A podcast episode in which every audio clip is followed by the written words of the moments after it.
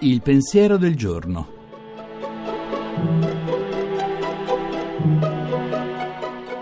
In studio Nicoletta Tiliakos, giornalista.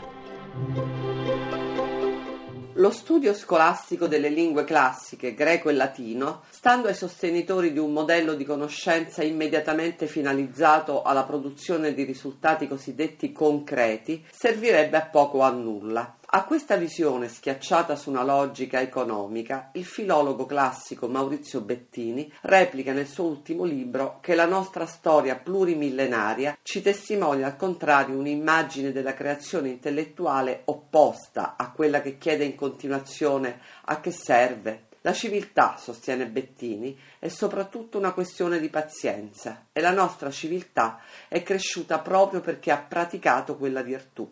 Alla creazione intellettuale non si è mai chiesto immediatamente a che cosa servisse. Libertà e fantasia hanno avuto il tempo di produrre i propri frutti intellettuali e di trasformarsi nel tempo in progressi reali e duraturi. Filosofia e pensiero critico, argomentazioni dei giuristi, speculazioni della matematica e della fisica, per non parlare dell'arte e della poesia, hanno potuto esprimersi e cambiare il mondo e il modo di vivere degli esseri umani perché nessuno si sognava di chiedere al poeta, al filosofo, al matematico a che cosa serviva lì in quel momento ciò di cui si stavano occupando. Se vince la logica del ritorno economico e dell'istantanea applicabilità di ciò che si apprende, non solo latino e greco, ma anche la letteratura e la poesia e perfino la fisica teorica e la speculazione matematica appariranno inutili. Anche del teorema di Pitagora non si saprebbe cosa fare.